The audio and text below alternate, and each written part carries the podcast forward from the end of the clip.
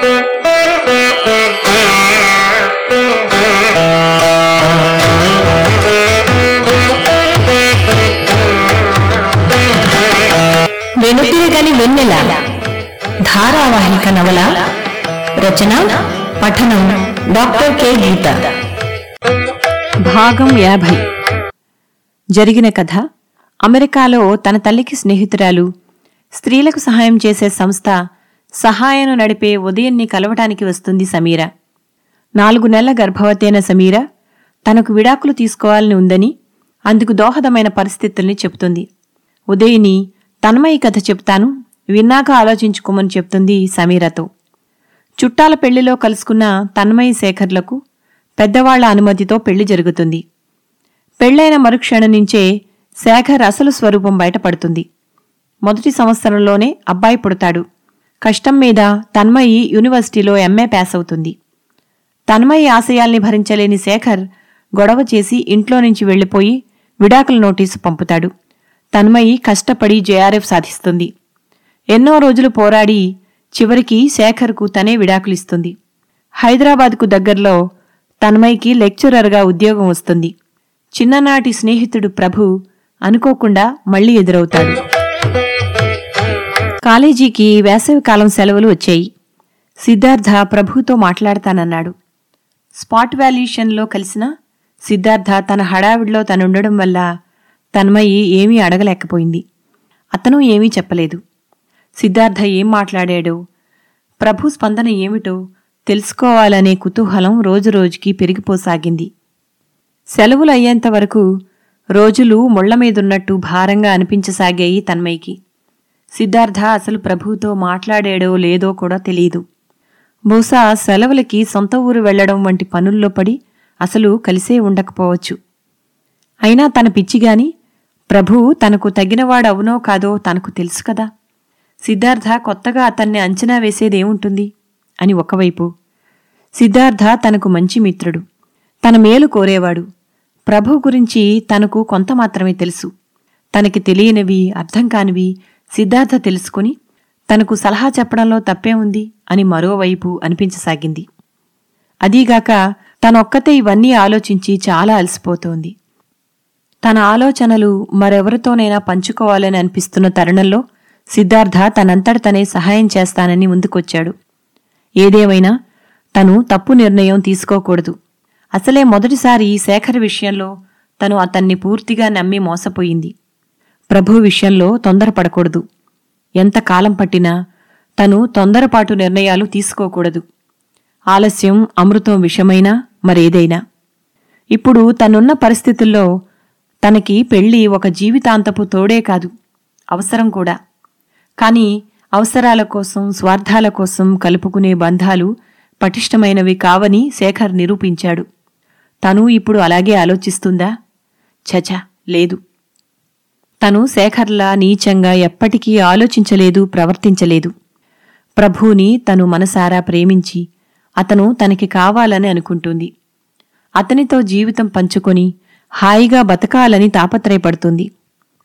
కాని తనకు కావలసిన ఆలంబన కోసం ఇప్పుడిప్పుడే మొదలవుతున్న అతని జీవితాన్ని కాలరాసే అధికారం తనకు లేదు.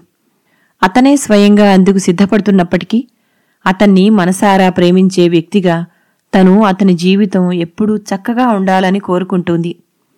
పైగా అతను తనతో జీవించడంలో ఎన్నో త్యాగాలు చేయాల్సి వస్తుంది. వాటన్నిటికీ తను అర్హురాలైనా కాకపోయినా అతను భవిష్యత్తులో ఎప్పుడైనా బాధపడకుండా ఉండగలడా? తీసుకున్న నిర్ణయాలు సరైనవి అవునని ఇప్పుడు నమ్ముతున్నట్లే జీవితాంతం నమ్మి కట్టుబడి ఉండగలడా? ఏ ప్రేమతోనైతే అతను తనకు దగ్గర కావాలనుకుంటున్నాడో ఆ ప్రేమ అజరామరంగా తాము జీవించి ఉన్నంతకాలం ఉండగలదా?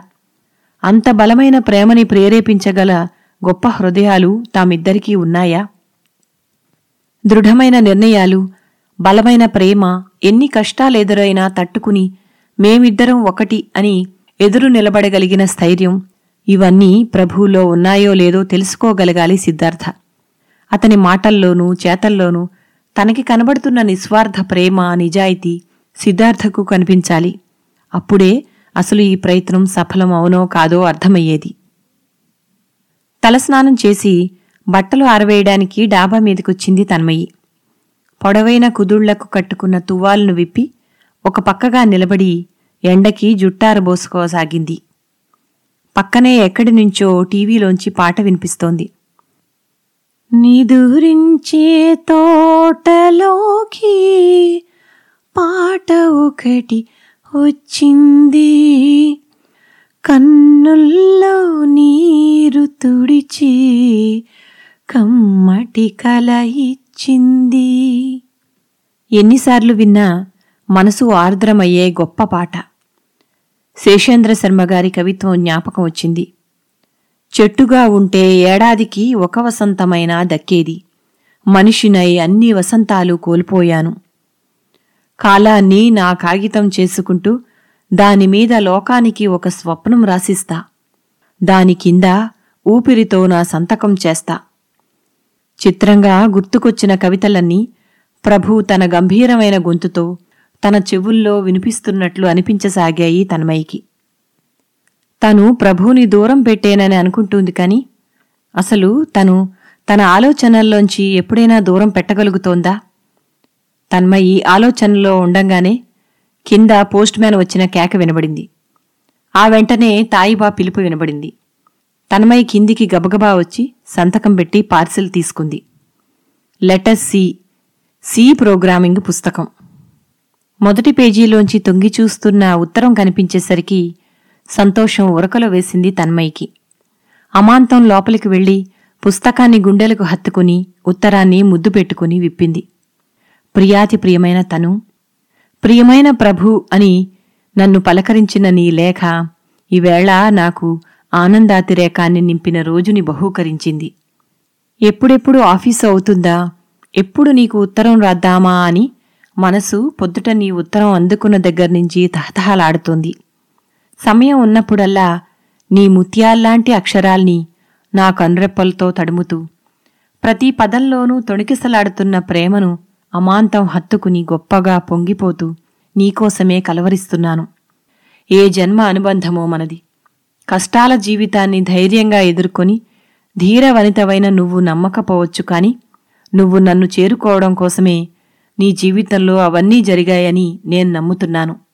మనల్నిక ఎవరూ ఆపలేరు. నిన్ను నా నుంచి ఎవరూ దూరం చెయ్యలేరు. నన్ను పెళ్ళి చేసుకోవడానికి నీ మనస్సులో ఏవైనా సందేహాలున్నాయేమో కాని నాకు లేవు. నీ పట్ల నా ప్రేమ నిజమైనదే అయితే మనం తప్పక పెళ్ళి చేసుకుంటాం. ఎప్పుడెప్పుడు మన గడువు తీరుతుందా? ఎప్పుడు నిన్ను చూద్దామా? అని మనసు తహతహలాడుతుంది. అసలు మనసు నా వశంలోనే ఉండడం లేదు. ప్రేమ ప్రవాహంలా సాగిపోతున్న ఉత్తరాన్ని గుండెకు హత్తుకుంది తన్మయి. ఇంత గొప్ప ప్రేమకు తను అర్హురాలేనా? చాలు అజ్ఞాతమిత్రమా ఈ జన్మకిది చాలు. ఉత్తరాన్ని ఎన్నిసార్లు చదువుకుందో లెక్కలేదు. ఉత్తరానికి జాబు రాసి కవరు అతికించింది. నాలుగు రోజులకొక ఉత్తరం వస్తూనే ఉంది. జవాబులు రాస్తూనే ఉంది. ఆ మధ్యాహ్నం గదిలో చాప మీద పడుకుని చుట్టూ ఉత్తరాలు పేర్చుకుని ఒకదాని తర్వాతొకటి మళ్ళీ మళ్ళీ చదవసాగింది. ప్రభు ఉత్తరాల్లో కేవలం ప్రేమ పలకరింతలు పలవరింతలే కాదు జ్ఞానాన్నిచ్చే ఎన్నో అంశాలు కూడా ఉంటాయి. కంప్యూటర్ సైన్స్ తరగతులు ఎంతవరకు వచ్చాయి? విండోస్ ఆపరేటింగ్ సిస్టమ్స్ కూలంకషంగా ఉపయోగించడం వచ్చిందా? డబ్ల్యూడబ్ల్యూడబ్ల్యూ అంటే ఏమిటో గుర్తుందా? నీ ప్రోగ్రామింగులో చుక్కలతో త్రిభుజం నిర్మించడం ఎంతవరకు వచ్చింది? ఇలా అతనికొచ్చిన విజ్ఞానమంతా తనకీ నేర్పాలన్న ఉత్సాహం తన్మయికి ఎంతగానో నచ్చుతుంది. ఎప్పటికైనా అతనితో తను సమవుజ్జి కాగలదో లేదో తెలియదు కానీ కొత్త సబ్జెక్టు తెలుసుకోవడం తనకి ఉత్సాహంగా ఉంది. ఇవాల్టి ఉత్తరం చివరిన బాబుకి ముద్దులు నీకు మాత్రం ఏమీ లేవు అనే కొంటెవాక్యాన్ని చూసి బోర్లా తిరిగి రెండు చేతులు గెడ్డం కింద పెట్టుకుని నవ్వుకుంది. వారం పొడవునా ప్రభు ఉత్తరాల కోసం ఎదురు చూడడం ఉత్తరం అందుకోగానే తిరిగి ఉత్తరం రాయడమే జీవితంగా గడుస్తుంది. వేసవికాలం తన జీవితంలో గతపు చేదునంతా తీసివేసి కొత్త ఉత్సాహం నిండుకున్నట్టు అత్యంత ఆనందంగా గడవసాగింది తన్మయ్యకి. సెలవుల్లో ఇంటికి వెళ్ళి రావాలనుకుంది కాని మనసు బాధగా అనిపించి వెళ్ళడం మానేసింది. అలా వెళ్ళకపోవడం ఒక విధంగా మంచిదే అయింది. తను ప్రభు ఉత్తరాలతో రోజులు ప్రశాంతంగా హాయిగా గడపగలుగుతుంది. ఈ మధ్య తల్లిదండ్రులిద్దరూ ఉత్తర భారతదేశ తీర్థయాత్రలకు వెళ్ళారు తను వస్తానంటే తనకి బాబుకి టిక్కెట్లు తనే కొనుక్కోవాలని నిర్మోహమాటంగా చెప్పింది తల్లి. తన్మయ్యకి మొదట వెళ్ళాలనిపించినా ఈ మాటతో వెళ్ళే ఉత్సాహం మొత్తం పోయింది.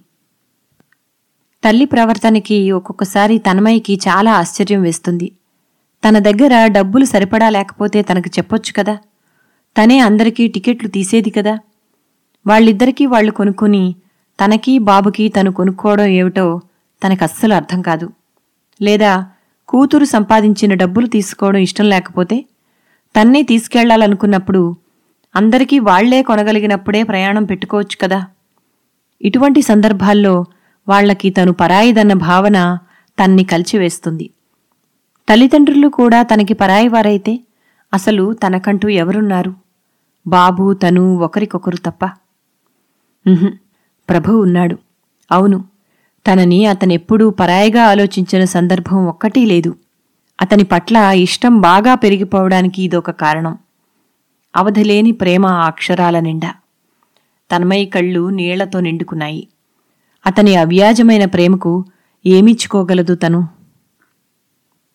కాలేజీ తెరిచిన మొదటి రోజు అత్యంత ఉత్సాహంగా ఆవరణలోకి అడుగుపెట్టింది తన్మయి. ఎప్పుడెప్పుడు సిద్ధార్థ వస్తాడా? ప్రభుతో మాట్లాడిన వివరాలు చెప్తాడా అని మనసంతా ఆతృతగా సిద్ధార్థ కోసం ఎదురుచూడసాగింది. సిద్ధార్థ వస్తూనే నవ్వు ముఖంతో పలకరించాడు. ఏమిటి? ఏదో ఆతృతగా ఎదురుచూస్తున్నట్టున్నారు అన్నాడు. తన్మయి అహా ఏమీ లేదు అని కళ్ళు కిందికి దించుకుంది. చేతిలోని బ్యాగుని టేబుల్ మీద పెడుతూ ప్రభుని కలిశాను అన్నాడు. తన్మయి సాధ్యమైనంత తక్కువ ఉత్సాహం చూపించాలన్నట్టు ఏమని మాట్లాడారు? అంది. మంచి వార్తలు అంత సులభంగా చెప్పేస్తే ఎలా? అన్నాడు చిన్నగా నవ్వుతూ.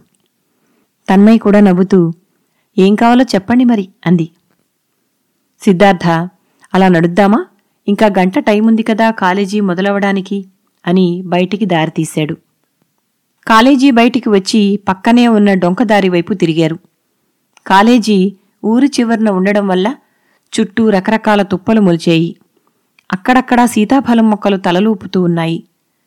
జూన్ నెల మొదటి వారం కావడంతో వేసవి ఇంకా ప్రతాపం చూపిస్తూనే ఉంది. ఉదయానే ఎండ ముఖానికి చుర్రుమని తగులుతూ ఉంది. హర్లాంగ్ దూరం నడవగానే సిద్ధార్థ గొంతు సవరించుకున్నాడు. ప్రభు మీకు ఎలా పరిచయం అన్నారు? తన్మయి చెప్పింది. కాని అతనికి మీ మీద జన్మజన్మల ప్రేమ ఉంది తెలుసా? మేలిమి బంగారం. ఇంకేమీ ఆలోచించనవసరం లేదు. మీరిద్దరూ చాలా అదృష్టవంతులు. ఇలాంటి వారు ఒకరికొకరు దొరకడం చాలా అరుదు అన్నాడు. ఆ మాట వింటూనే పొంగిపోయింది తన్మయ్యి మీకెలా కృతజ్ఞతలు చెప్పను? అంది. అతనితో మాట్లాడుతున్నంతసేపు మీతో మాట్లాడుతున్నట్టే అనిపించింది. సరిగ్గా మీలాగే ఆలోచిస్తాడతను. మీలాగే మంచితనం. నాకెందుకో మీరు అతన్ని చేసుకుంటే మీ జీవితం సుఖవంతమవుతుందని అనిపిస్తుంది అన్నాడు నవ్వుతూ. ఇంతకీ ఏం మాట్లాడారో చెప్పలేదు? అంది తన్మయి చిరునవ్వుతో. ఏం లేదు. అతనికి మీ పట్ల ఉన్న ప్రేమని సీరియస్నెస్ని అర్థం చేసుకోవడానికి ప్రయత్నించాను అంతే అన్నాడు. థ్యాంక్ యూ సిద్ధు అంది. ఒక్క విషయం మాత్రం స్పష్టత లేదు అని ఆగాడు. తన్మయి ప్రశ్నార్థకంగా చూసింది అతని వైపు. మీ విషయం అతను వాళ్ళ వాళ్ళెవరికీ చెప్పినట్టు లేడు. వాళ్ళింట్లో అతనికి పెళ్ళి సంబంధాలు వెతుకుతున్నట్టు చెప్పాడు.